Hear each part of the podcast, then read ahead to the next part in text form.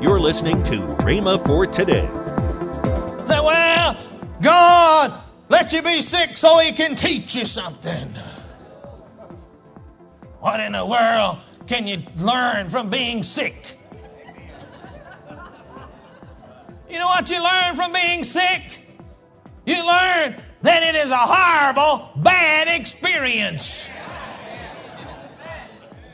You learn that you don't want to have anything to do with it. Welcome to Rhema for today. Kenneth Hagin wraps up his teaching, Healing in the Word. Also, later in today's program, I'll tell you about this month's special radio offer. Today is the last day. Right now, let's join Kenneth Hagin for today's message. No, but it can't be. I said, I said I have experienced it. Have you? I'm going to tell you something, people. When you have experienced something, they can tell you it can't happen. They can tell you it ain't so. They can tell you all those things all they want to. But when you've experienced it, they can't make you believe it. And I'm going to tell you something people can say that God did away with healing. And it's not for us today all they want to, but I've experienced healing.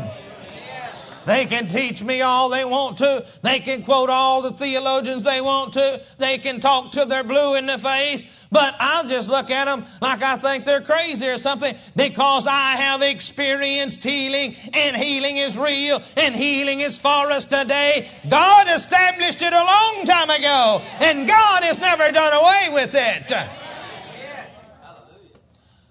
If God has done away with healing, then He has done away with salvation. I want you to notice something here that is very significant. It says that the Lord showed him a tree. And he took that tree and he dipped it in the water, and the water was made pure. I want you to turn back to Galatians chapter 3, verse number 13.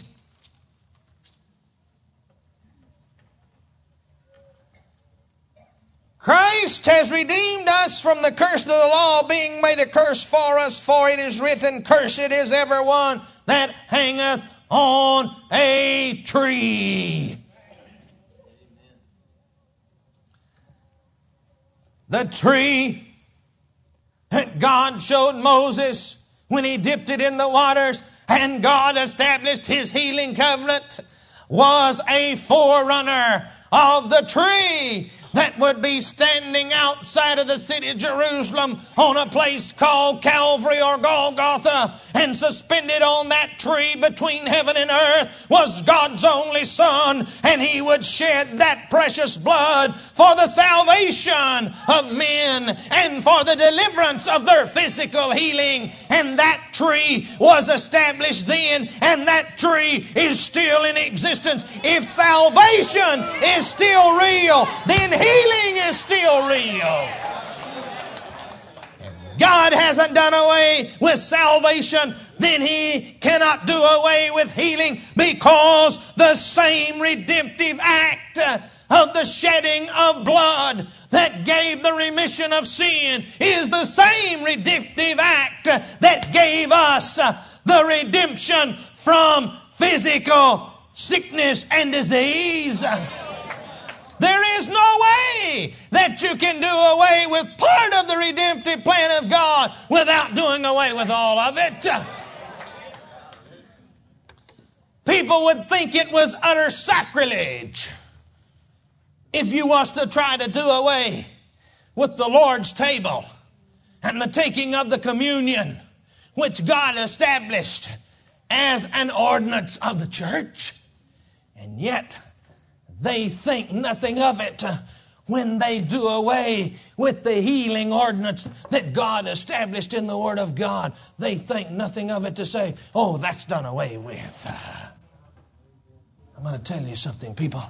Healing is as much an ordinance of the church as salvation and the taking of the holy sacraments. around the communion table. And I'm going to tell you what. You go into the churches that teach against healing and you try to take the holy sacraments away from you, and they'll run you out of town on a rail.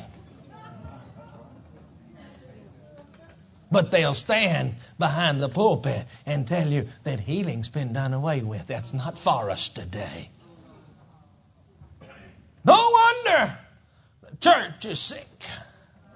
No wonder the pews of the auditoriums and church houses across America are full of sickness and disease. Oh, yeah, people have accepted the, blood of Jesus for their salvation, and thank God they've been redeemed from sin. But the church is a sick, emaciated bunch, and God doesn't want them that way. And he said a lot of people in the church that have begun to cry out uh, and they began to stand in the face of persecution and say, God says this in His Word. In the face of the theologians and the seminaries and the Bible schools that are saying, well, it's God, maybe God's will for you to be healed. I'm talking about Pentecostal ones too, people. I'm not talking about the ones that you want to name. I'm talking about the ones that's supposed to be Pentecostal. Say, well, God let you be sick so He can teach you something. What in the world can you learn from being sick? You know what you learn from being sick?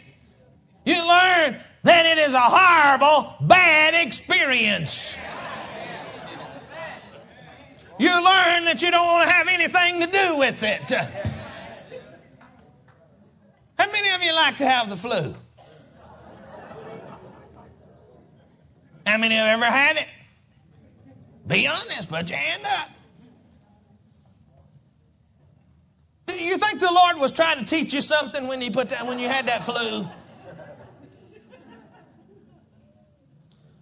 Well, that's what that's what the people trying to teach us. That that that's one of the great teachings of the church, with all dignity and all piety. Now, you need to pray and understand that God is trying to teach you something. He wants to deepen your spiritual relationship.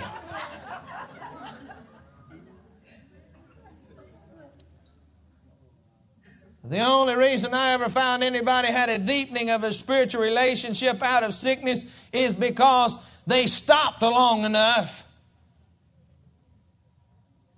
to follow God and really listen to God.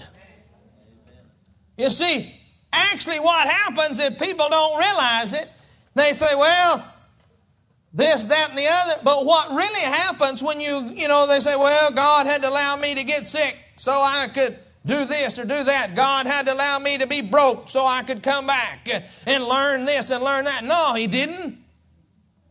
It happened to you because the devil stole what belonged to you away from you, and all God did was take a bad situation and make it good. That's the only part that God had anything to do with, was taking it and turning it around for His good. You see, I'm going to tell you something. Jesus Christ purchased back for us what the devil stole away whenever he came against Adam in the Garden of Eden. And I'm going to tell you, people, that price was paid by Jesus Christ. How difficult is it to get healed? All you have to do is believe that God established the covenant and go after it. How difficult is it for you to get an inheritance that belongs to you? Huh? If you know about it, if you know that some of your family has left you an inheritance, how difficult is it to get it? All you got to do is go down there to the attorney's office or wherever it is, wherever they're having the will read or wherever the, the inheritance has been left, sign the papers, prove that you're who you are, walk away with it.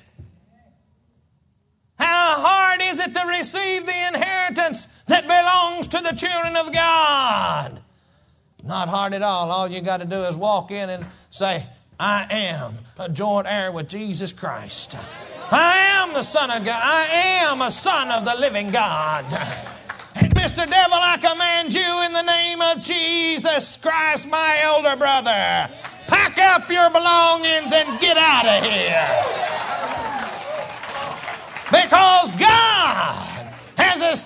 established the covenant of healing a long time ago with his natural children of Israel. And Paul says in verse 29 of that third chapter of Galatians, he says, If ye be Christ, then you are Abraham's seed and heirs according to the promise. Bless God, I'm going to tell you something.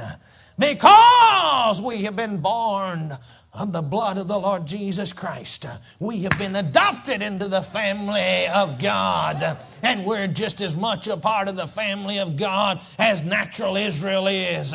We are spiritual Israel, if you want to call it that, whatever you want to call it, and we thereby have the promise that was given to Abraham. And if you'll notice the promises that was given to Abraham, they are threefold. We are redeemed from spiritual death. Secondly, we are redeemed from poverty. And thirdly, we are redeemed from sickness. And it says right here in this verse of scripture that the blessing of Abraham in 3:14, the Galatians, that the blessing of Abraham might come on the Gentiles through Jesus Christ. There Paul says it over in Romans. He said, We have been adopted into the family of God through the blood of the Lord Jesus Christ, whereby we cry, Abba Father. I'm going to tell you something. When people have run around and they have told us this and told us that, and the devil has made us believe this and made us believe that, and stole from us what belongs to us. But I'm going to tell you, people, if you'll learn what belongs to you and learn who you are in Christ Jesus, you can stand up and begin to proclaim, I'm somebody. Welcome to Rhema for Today with Kenneth and Lynette Hagin. You can find more great materials by Kenneth E. Hagin, Pastor Hagin, and the rest of the Hagin family by visiting our online bookstore. Right now, I'd like to tell you about this month's special radio offer. This offer is the three CD set from Kenneth E. Hagin entitled How to Receive from God. Also in this month's offer, the book from Kenneth E. Hagin entitled Blessed Is for the special radio price of $24. Call toll free 1 888 Faith 99. Again, call toll free 1 888 Faith 99. You can also order online at rhema.org. That's R H E M A dot O R G. rhema.org. Or if you prefer to write to Kenneth Hagin Ministries, our address is P.O. Box 50126, Tulsa, Oklahoma 74150. We always love to hear from our listeners, so write in or email us today and become a part of Rhema for Today. Right now, let's join Kenneth and Lynette Hagin coming up the 1st of November. Yes. It's busy, busy, busy. Call to Arms Men's Conference. It's going to be a wonderful time right here on the USA campus. If you want to know more about it, go to rhema.org slash CTA. All the information is there. Uh, so all you got to do, if you want to know anything about us Yes. or the Hagin Ministry Yes. or Rhema, all you got to do is go rhema.org. It's all there. That's right. Everything is there. Monday, Kenneth E. Hagin will start a new and powerful teaching. That's next week on Rhema for Today with Kenneth and Lynette Hagin. Have a great weekend